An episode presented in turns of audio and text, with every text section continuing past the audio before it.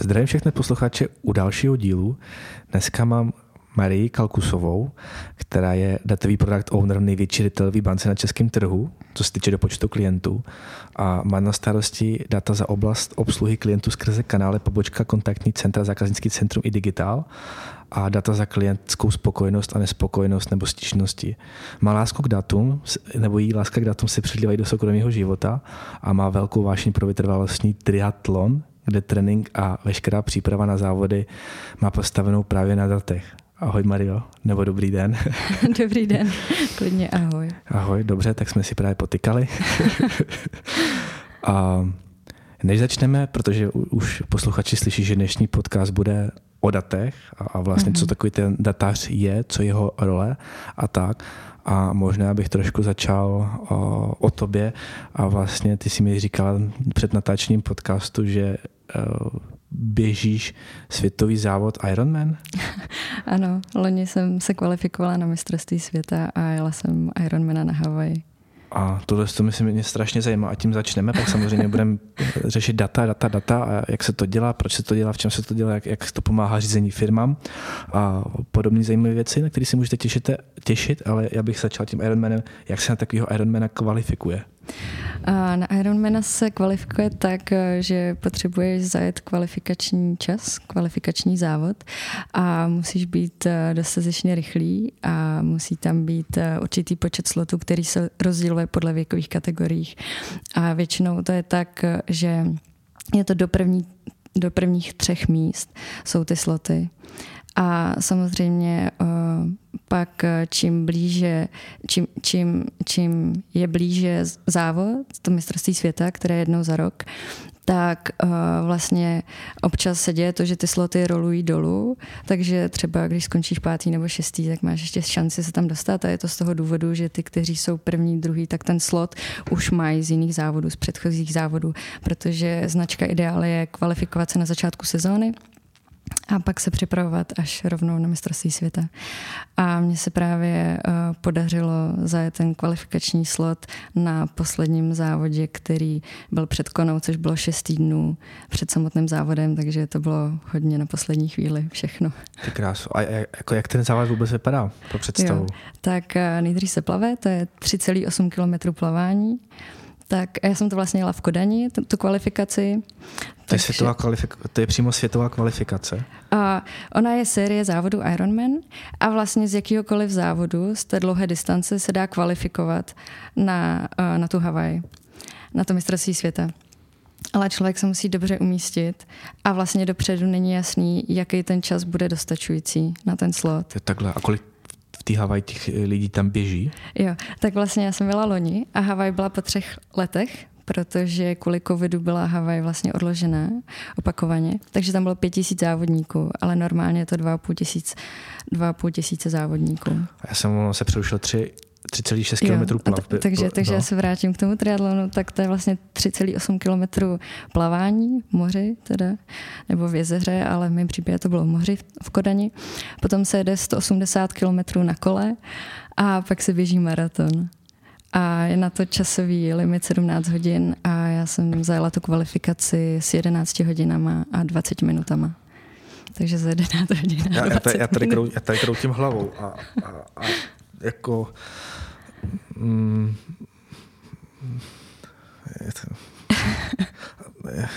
jak, jak se to jako všechno dá zvládnout? A, a tak eh, time management je důležitý. A myslím si, že se reálně dá stíhat akorát práce na plný úvazek a trén, trénink na Ironmana, ale už nic reálně jako dalšího jiného. A uh, je to prioritizace o tom, čemu chcete dát prioritu. A mě trénink na Ironmana hodně pomáhá i v práci, protože často právě při tom vytrvalostním tréninku tak si třídím myšlenky a napadají mě jako kreativní řešení, které si pak přináším do práce.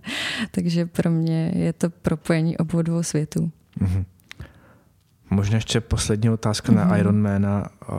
Jak se k tomu vůbec jako dostalo? Že, že tohle to, nebo jak, jak, se, jak vlastně vznikl, vznikl nápad, tak já si to budu zaběhnout s borcema v Havaji. No já jsem vlastně v 2018 jsem dostala registraci na půlmaraton a já jsem do té doby vůbec neběhala.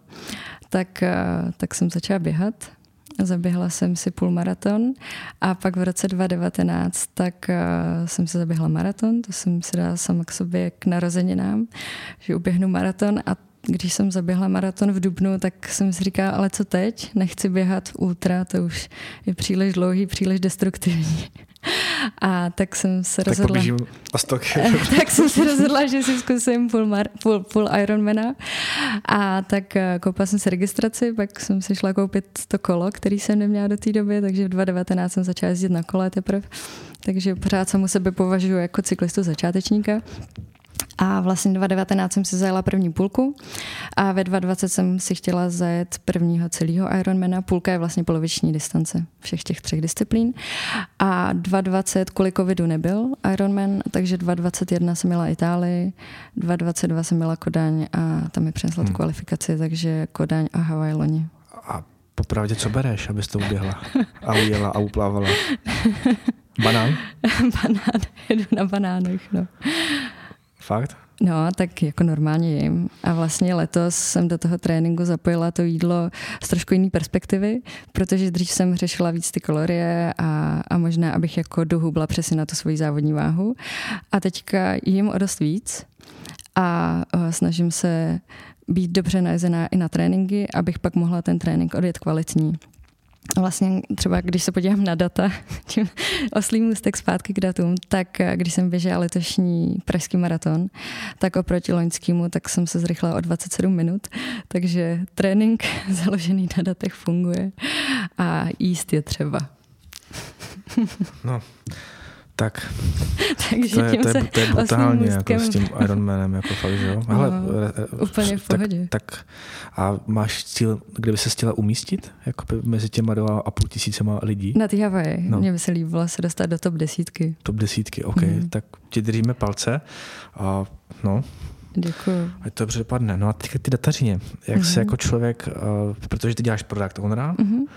a než vůbec možná, tak ty si předtím byla datář. Já jsem byla předtím datář. A jak se takový člověk jako by tím datářem stane? Jasně. Možná popíšu tu svoji cestu, jak mm-hmm. jsem se dostala do spořky a jaký role jsem měla předtím, než jsem se stala datovým POčkem. A, a pak možná ještě se dostanu k tomu, jaký dataře v týmu mám. A, tak já jsem vlastně nastoupila do spořky před uh, šesti lety a nastoupila jsem na pozici BI specialisty kdy vlastně hledali někoho ve sportce, kdo má a měl v té době zkušenost s tablem. A já jsem předtím pracovala tři roky ve firmě ExxonMobil, kde jsem si právě tablo osahala a naučila se s tablem pracovat.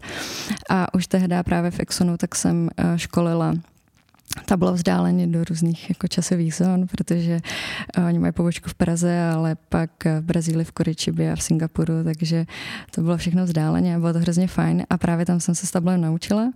A pak ve sportce uh, mojí rolí bylo vlastně evangelizovat a, a vnést uh, vizu, ten vizualizační nástroj, reportovací tablo do biznesu. A když jsem nastoupila do spořky, tak jsme měli 30 licencí, ještě jsme neměli ani 30 uživatelů. A opravdu tablo v té době bylo ve sportce v plenkách.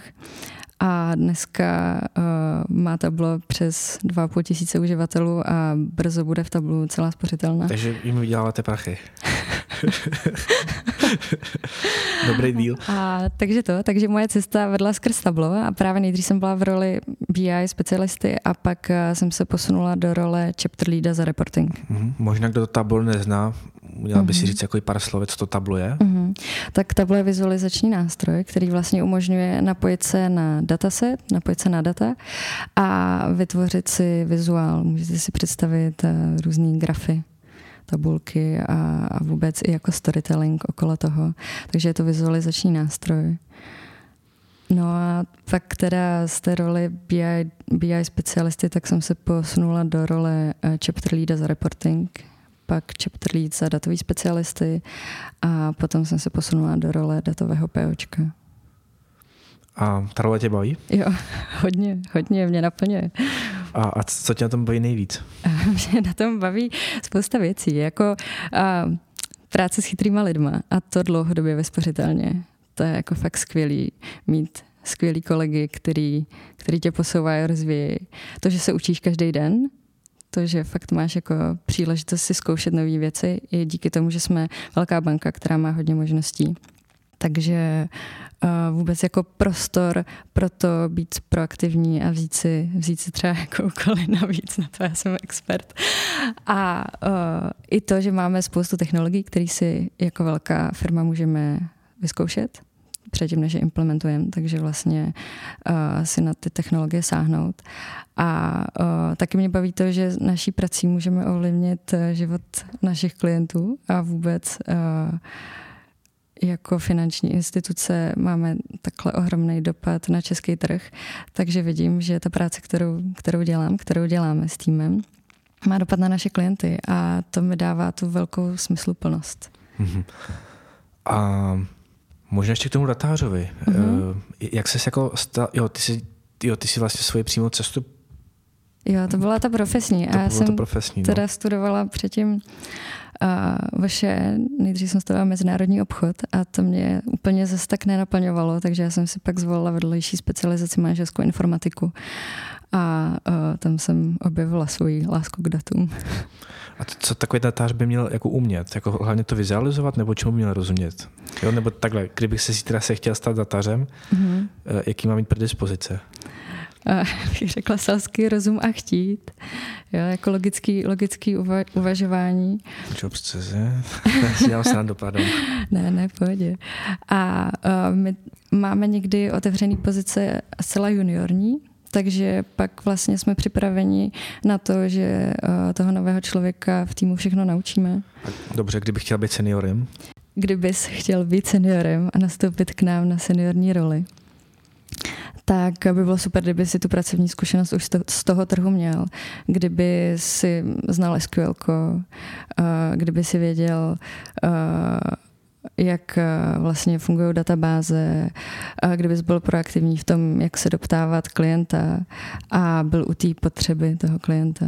Takže není to o tom, že my bychom byli taženi našimi interními klienty, kteří by nám dávali zadání, ale že jsme hodně, hodně aktivní a že pomáháme to zadání tvořit. Takže mít vlastně schopnost se na to zadání, na tu potřebu správně doptat a pak skrz to SQL se podívat dodat a ty data najít, vytvořit vizuál, teda v tablu a Tableau je opravdu jednoduchý nástroj drag and drop, takže se dá naučit poměrně rychle. Takže vytvořit vizuál a pak ten vizuál odprezentovat tomu našemu internímu klientovi a s ním si zvalidovat ty data, jestli je tam to, to co hledal, to, co očekával a jaký na základě toho, těch dat se stanou rozhodnutí. Mě zajímá ta validace, protože, mm-hmm. jak já říkám, nevěřím žádný analýze, kterou jsem nesfalšoval. Jak to validujete, že to je opravdu správný, si na to můžu zeptat? Jo, určitě. Tak uh, jako my si diskutujeme i, i ty datové uh, vstupy v týmu, takže to je jako double check. Uh, často, když máme nějaké workshopy, tak ještě si zveme kolegy z těch dalších odděleních, který, ať už třeba data science, protože vedlejší tým data science, takže teďka máme workshop zrovna tento týden a uh, protože tam je přesah do predikcí, tak jsme si chtěli přizvat ještě je, abychom vůbec věděli, jestli třeba tenhle ten use case už nedělali abychom nevytvářeli redundantní řešení. Takže spolupracujeme i, i takhle s ostatními týmy a zároveň ten biznis má představu, uh, co, co zhruba má vyjít, takže uh, vlastně je to pak i o validaci těch výstupů. Takže v podstatě řeknu, že vy hodně pomáháte nebo jste takovým jakoby základním pilířem biznesu pro rozhodování. Mm-hmm, rozhodně. A takže bych možná začal tím, jako, jak jako třeba zjišťujete, který ty data jsou jako správná, nebo vůbec jako jaký data byste měli jako získat, nebo, mm-hmm. nebo jak, jak to vzniká. Přijde biznis a řekne, hele, já bych chtěl vědět XY mm-hmm. a mhm. takhle a, a vy teďka řeknete, tak co tak, teď? Tak co, tak my se většinou jdeme podívat, jestli to řešení už neexistuje bance, tak máme katalog reportů, kde je veškerá dokumentace ke všem reportům. Jak se tomu, jak se tomu představit katalog reportů? Že to, to je jo. nějaká Confluence stránka? Jo, nebo? přesně tak. Jo? Jo, jo. Aha, okay. jsou, to, jsou to stránky na, na naší wiki interní a tam je seznam všech reportů, které jsou v bance. Takže často ty potřeby se opakují. Takže nemá smysl, aby někdo se šel dívat dodat a tu potřebu znovu vytvářel, když ten report už v bance máme. Takže to je krok číslo jedna. A můžu se zeptat, jaký třeba use case, jestli to není tajemství, jako co třeba řešíte, jako kdybych nahradil to XY jako ničím jo, reálným? Jo, určitě, konkrétně. Takže uh, třeba teďka jedno z klíčových témat, uh, který se taky točí hodně okolo digitalizace, je paperless. Takže když vezmu nějaký jako velmi jednoduchý use case, tak uh, my vlastně koukáme, nebo snažíme se o to, aby uh, každý dokument uh, byl digitální, nebo mohl být digitální a každý podpis mohl být elektronický, tak abychom jako banka nemuseli tisknout papír. Takže koukáme na ty procesy, které ještě digitální nejsou v datech. A zeptám se, procesy, to jsou taky někde sepsané? procesy jsou taky sepsané. To znamená, že třeba, že jdu třeba vyřídit hypotéku nebo mm-hmm. poslat peníze mm-hmm. z účtu A na účet B, tak na to máte všechno popsaný proces. Mm-hmm. Jo, já, já jsem tě přerušil v tom, v tom pokračování, takže takže my, se proces, pak, uh, takže my se vlastně koukáme i na tu klientskou cestu, kdy my nutíme klienta nebo klient nemá na výběr a, a, a jde fyzicky na tu pobočku, tak abychom vlastně dali klientovi možnost si všechno vyřídit digitálně v Georgii. Takže my koukáme na to, jaký procesy nejsou digitální a jaký jsou digitální a uh, ty procesy postupně digitalizujeme.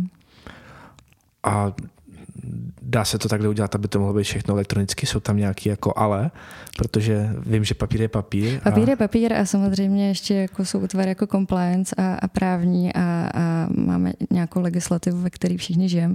Takže i s ohledem na to není to jako stoprocentní a nějaký papír ještě nějakou dobu s náma bude. Takže vždycky mm, při těch rozhodnutích nejsme to jenom my dataři, kdo to rozhodnutí dělá, vůbec ne. My spíš poskytujeme ty datové vstupy biznesu a biznes je úzce napojen a spolupracuje i s těmi útvary, jako jsem zmiňovala, compliance právní a vlastně společně se to validujeme. Mm-hmm. To znamená, biznis chce vyřešit něco nebo získat mm-hmm. data, mm-hmm. to znamená, jdete se podívat do katalogu, jestli to tam je, pokud to tam je, tak se to asi znova použije. Mm-hmm. Co se děje, pokud to tam není? Mm-hmm. A i když to tam je, tak to tam třeba není tak, jak zrovna to biznis potřebuje. Takže pak eh, měníme ten report, doupravujeme, při, přitáhneme data, připojíme a změníme vizuál podle potřeb. A pokud, eh, pokud ten report žádný takový není, tak eh, zpravidla to bývá začátku jako ad hoc potřeba a tak my vlastně najdeme data, pokud je máme, pokud je máme, tak eh, ty data najdeme a, a odpovíme na ten ad hoc, ale může se stát, že i ty data nemáme, že zatím neukládáme, že neukládáme ten konkrétní atribut. Takže uh, to pak si žádáme o to, aby ta aplikace nám je začala posílat. Aby a to žádáte jak? To znamená, že teďka jakoby trošku, jako, pardon, uh-huh. to, to, odskočím, proto jsem ti začítal tu cestu. Uh-huh. A to znamená, že vy víte, víte třeba, co chcete, ale potřebujete k tomu ty data. Uh-huh. A mě zajímá, teď vedete za tím týmem, založíte mu nějaký tiket do nějakého nástroje a řeknete, hele, no, to tam potřebujeme?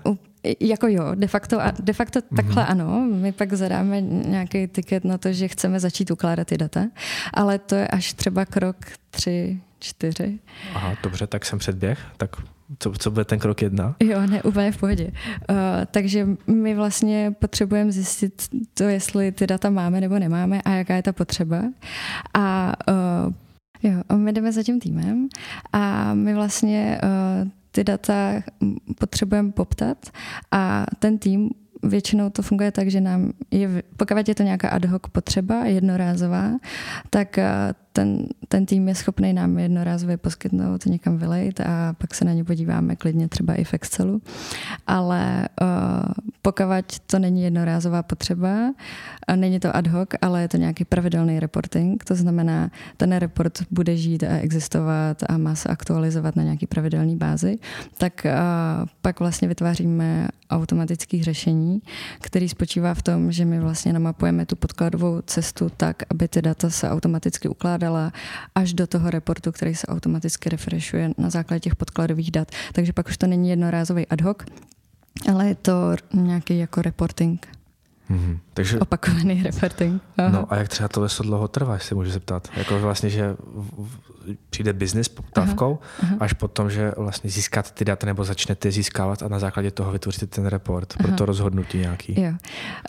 Uh, je to různý. Může to být nějaký ad hoc, který je hotový do deseti minut nebo třeba do hodiny a půl, do dvou hodin, je to jako rychlovka. Hmm.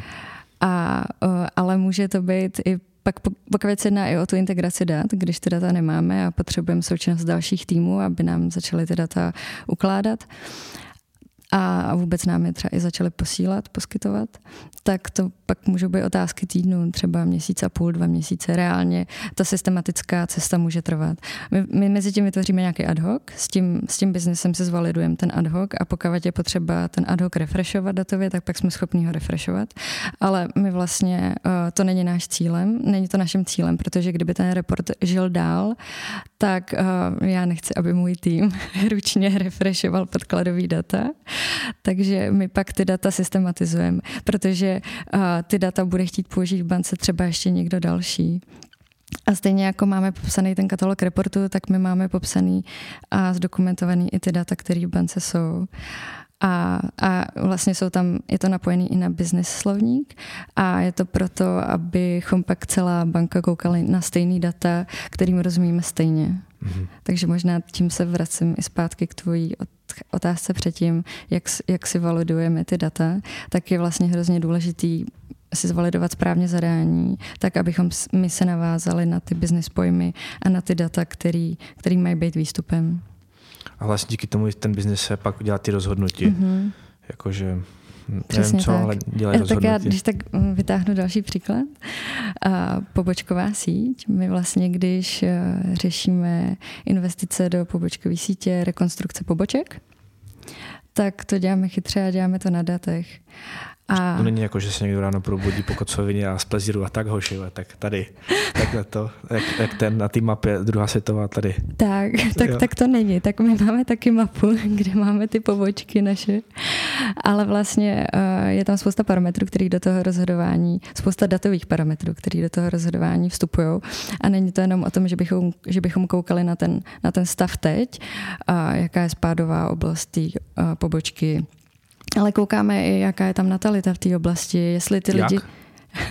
Spádová oblast. A natalita? Mm-hmm. Kolik, se, kolik třeba, když se jedná o nějakou pobočku ve městě, kolik se tam uh, rodí lidí, protože když my investujeme do pobočky, tak uh, ta investice se nám vrátí zhruba za nějakých 70 let.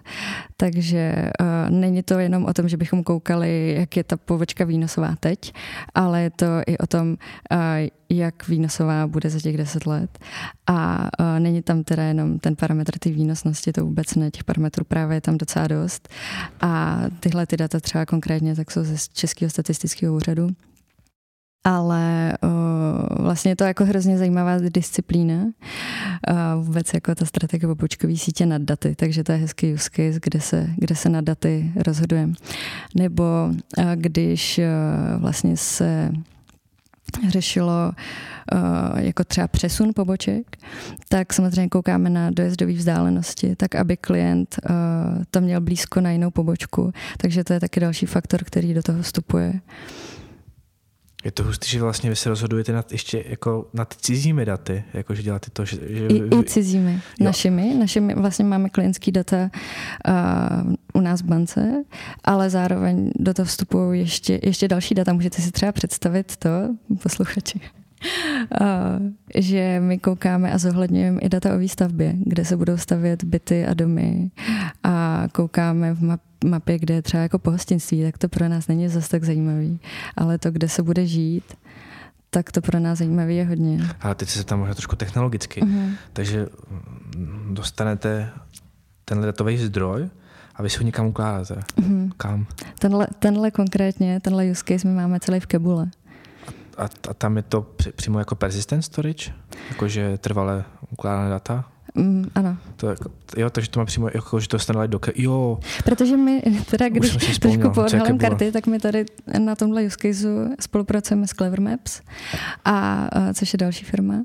A my vlastně jsme nechtěli ty data poskytovat nikam ven, té firmě, takže uh, jsme v našem prostředí a, a vlastně ty vstupy od, Clever, od Cleveru tak uh, jdou do té naší kebuly, do toho našeho prostředí. Takže třeba tenhle ten konkrétní use case tak máme v kebule, ale uh, některý jiný use case tak máme v našem on-prem prostředí DVH. Takže mě to nalejou do kebuly. Já, já, já si pamatuju, že vím, že jsme to taky dělali uh-huh. o, v Kebuli a Kebule něco jako takový ten nástroj, co tam ty data jsou a, uh-huh. a stačí tam jako je nalejvat a je to tak. Je to tak. Říkám to správně. No a... a ono, zároveň ta disciplína těch dat a bance, která je takhle velká a takhle komplexní, tak uh, ta komplexita se navyšuje v tom, abychom všichni používali stejný data a abychom přepoužívali ty naše řešení. A není to jenom v úrovni těch reportů, ale je to i v úrovni těch uložených dat. Takže o to klíčovější je pak dělat tu dokumentaci a vzájemně se propojovat a vědět o sobě. A taky byla, a kdo ji zpravuje? Protože to musí být taky obrovská. Mm-hmm, mm-hmm. jo. A vlastně ona je několik týmů datových a na, té, na té cestě, kde se ukládají a integrují data. Takže jak, jak se ty data ukládají do těch jednotlivých vrstev, tak ty týmy, které jsou zodpovědní za tu vrstvu, tak jsou zodpovědní za tu dokumentaci. Mm-hmm. Plus ten náš tým, je vlastně v tribu asistovaných kanálů, takže my jsme zodpovědní za tu dokumentaci v té, v té business vrstvě. No a chápu to správně, že i ty další týmy, pokud ty data potřebujete z těch předešlých use caseů, že mm-hmm. nějaký data nemáte, ale chcete, tak mm-hmm. ten tým jako vám to tam, tam myslím, že nějaký apíčko tam je na ty kebuli. Jo, a to, to je spíš jako trošku jiný řešení, který my používáme. Aha. Uh, tak uh, my buď se, buď se podíváme na ten report, ale my z pravidla to, co děláme, je, že se podíváme do těch dat a ty data jsou uložený v tabulkách, do kterých mají vlastně přístup všichni dataři v bance. A takže my se jdeme podívat přímo do těch dat, přímo do té podkladové tabulky. A to je to kouzlo právě tu podkladovou tabulku mít a, a mít ji dobře popsanou, protože pak všichni v bance koukáme na stejný data. Mm-hmm. Dobře. Uh, Možná teďka trošku přejdu malinko mm-hmm. uh, od dat k produktu, protože vy jste jako takový jako supportní tým, nebo... Mm-hmm. Uh, takový enabler. Enabler, mm-hmm. no. My, jsme, my jsme jmenujeme enabling. Fakt. Mm-hmm.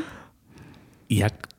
Protože chápu a třeba mi řekne, že to funguje jinak, ale nastane situace, která nastává běžně, že přijde deset lidí a chce něco teď. Mm-hmm. Jak se to prioritizuje? Jakoby co má, jako, jo, mm-hmm. protože u toho biznesu jako takového, a to mi třeba řekně, ať nezabíhám to. No. Ne, úplně jako relevantní dotaz, úplně v pohodě. Vlastně těch prioritizací je několik úrovní. A máme v bance něco, čemu říká QBR, eh, Quarter Business Review, kdy my si vydefinujeme celobankovní priority vždycky na kvartál. A to POčkům hrozně pomáhá, protože když, eh, když je zrovna aktivita, na který pracuje můj tým eh, v téhle celobankovní prioritizaci, je to priorita číslo jedna, tak a pak mi to dává i silný mandát odmítat jiné věci. A takže tohle je celobankovní prioritizace, kterou máme v bance a která právě přišla s agilním světem. Předtím a nic takového neexistovalo. Myslím si, že tohle je ohromný přínos. Takže to je jedna úroveň. Pak mám o úroveň níž, kdy vlastně s uh, domain leadama si vždycky na kvartální bázi ladím uh, priority za subdodávky, který tam vidí u sebe v týmu pro ty domény, pro ty interní klienty, pro který dodáváme. Takže to je o úroveň níž a zároveň já mám v týmu vlastně nejvíce zastoupené dvě role. Datový vývojář, který pomáhá, s, je to vlastně datový inženýr, který pomáhá s tou integrací dat a s datamartem, přípravou datamartu. Možná bych se ještě trošku vrátil, co je ten datamart. Uh-huh. Tak uh, datamart, tomu říkáme jako náš produkt. I když to je jako otázka, co je, co je v datech jako produkt, ale možná jeden z produktů a vlastně náš datamart obsluhy klienta, OK Datamart, tak konsoliduje data z různých procesních aplikací na jedno místo, protože eh, tím, jak jsme banka, která je na trhu téměř 200 let, tak si neseme dědictví toho, že máme spoustu aplikací a, a dat v různých formátech. Takže uh, pointa tady toho datamartu je, že ty data jsou na jednom místě v jednotném formátu a vlastně je to podklad pro ten reporting mm-hmm. pro osta- i, i pro ostatní týmy.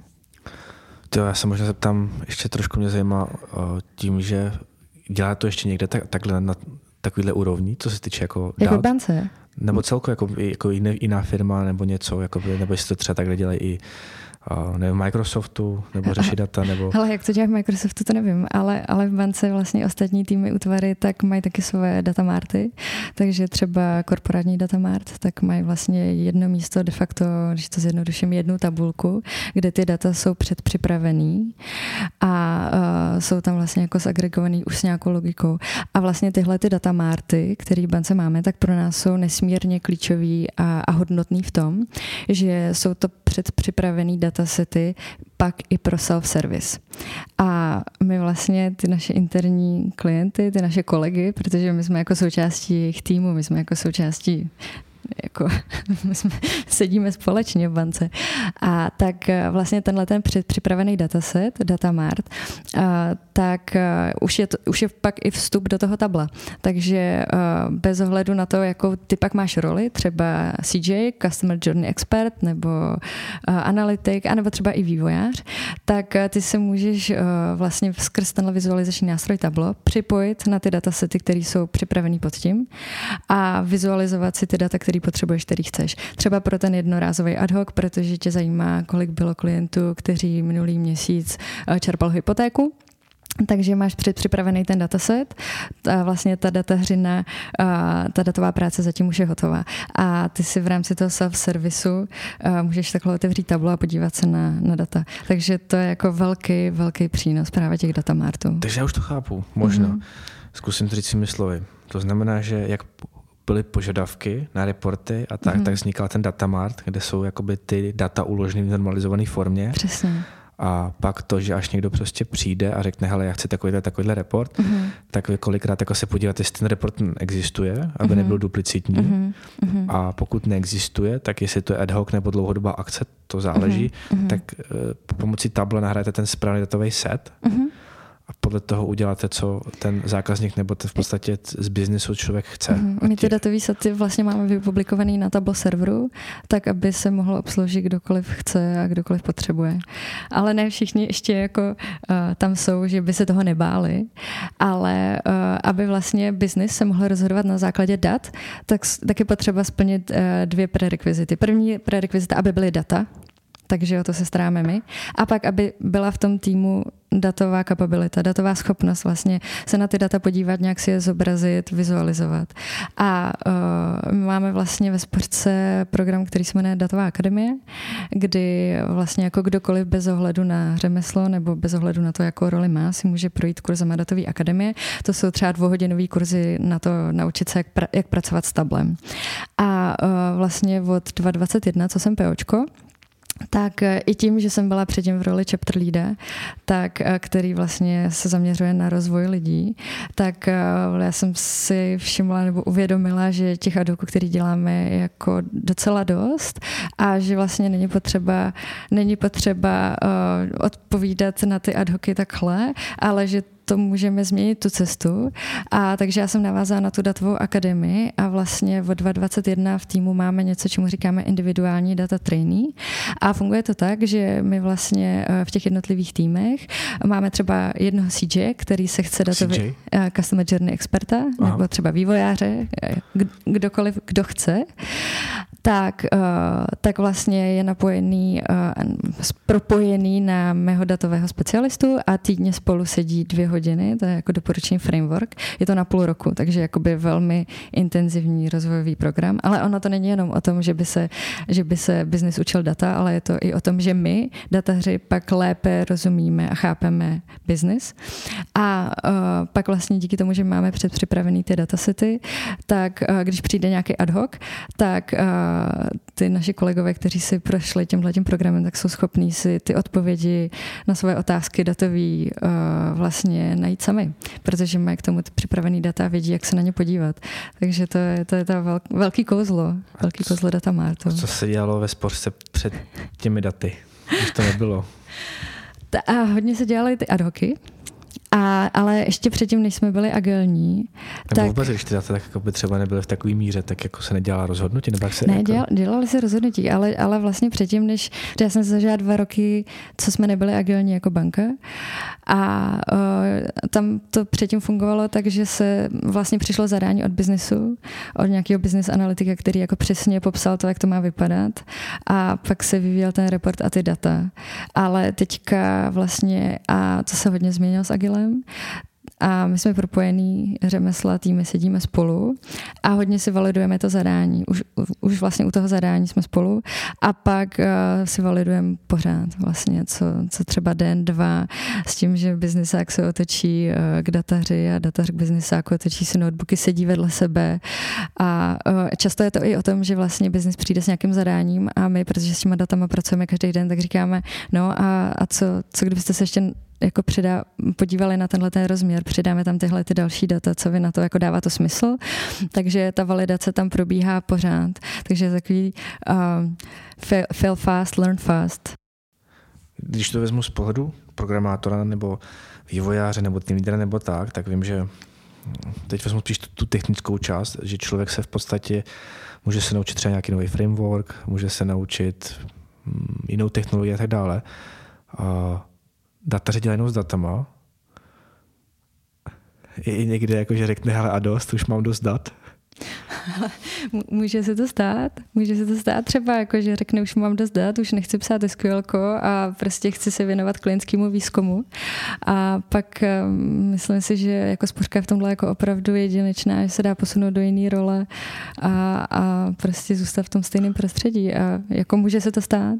No a teďka mi vlastně jakoby i na druhý téma, to jsem se chtěl taky zeptat, a to je to, že mm, spíš řekni svůj subjektivní pohled, tak když se podívám vůbec, jak se vyvíjí IT, trh, technologie, tak když to vezmu třeba pět let zpátky, tak si i deset, já jsem vlastně, moje první práce byla v bance, sice v konkurenci, ale já jsem měl první práci v bance, kdy jsme dělali nějakou aplikaci pro call centra mm-hmm. a, a, a to je jedno, ale ale vím, že i tam jsem to viděl, že, že, že co se týče technologicky vůči trhu, tak ty banky byly jako trošku pozadu. Mm-hmm. Ale teďka, co i slyším, a, a i když jsem se jako bavil i s Jardou, ten mhm. podcast, mm-hmm. tak on říká, ale už to tak dávno není. Mm-hmm. říká, banky jsou dávno napřed, jako mm-hmm. banky, banky už všem utíkají. Mm-hmm. Co si o to myslíš? Je, že to tak je, že to tak je, to tak dobře. No. A, a možná, že uh, v dnešní době uh, ty banky jasně, že si konkurují, ale kdo jako konkuruje bankám jsou velké firmy, velký korporáti. Že prostě můžeš zaplatit přes iPhone. Jo, tak... Uh... No a to, to bylo to boom, jakoby podle tebe, co si myslíš, co se stalo, že najednou ty banky jako se tak v podstatě rozjely a začaly jako být uh, už i napřed, kolikrát mi mm-hmm. přijde, mm-hmm. jo, protože ty zmiňuješ tribe a tak, jako koukám, že mm-hmm. spousta i velkých firm jako zjišťuje, co je tribe, jo, mm-hmm. taky jsme to zjistili před nedávnem, ale vy už to tam máte jak dlouho? Máme triby já myslím, že už asi dobrý čtyři roky. No, a jako... Tribe, že jsme agilní. A, no. a Tribe, tam možná pro posluchače, Tribe je, je u nás velký tým, útvar zhruba 150 lidí, někdy i víc, tak to jsou Triby a součástí Tribu jsou squady a to jsou menší týmy, třeba kolem 10 lidí, 10-15 lidí. No, tak věděla by si takhle říct z hlavy, co, co jako by byl ten game changer, že najednou se ta jako karta otočila tak rychle? Co, co, co jako se změnilo? Nebo kdo to změnil? Ale já si myslím, že jako ten agil tomu hrozně pomohl.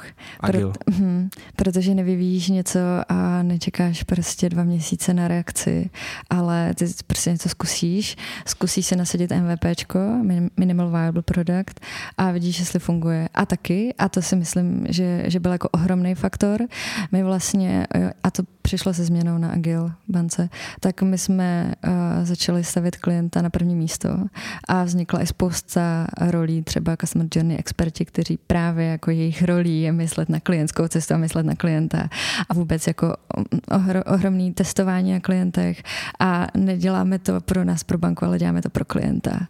A, a vlastně jako ten mindset se změnil hodně v bance.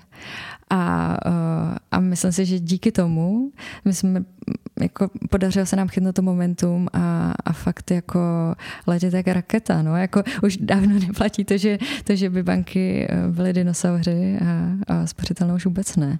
Naopak jako i vnímám, že je velká poptávka na trhu jít pracovat do spořitelny a že, že je větší přetlak než, než otevřený pozice. A tam je Java. Máme spoustu věcí, ale z Java přecházíme. Pokračování podcastu najdete na piky.cz nebo případně v popisku. Pokud byste mě i rádi podpořili, mrkněte se na piky.cz a zaplatíte subscribe. Zároveň i tím mi pomůžete se rychleji dostat do onlineu. V příštích dílech se můžete těšit i na videa, které budou na YouTube a samozřejmě vše bude přednostně na piky.cz. Já vám tímto děkuji, poprosím za hezký hodnocení a za sdílení a u dalších dílů ahoj.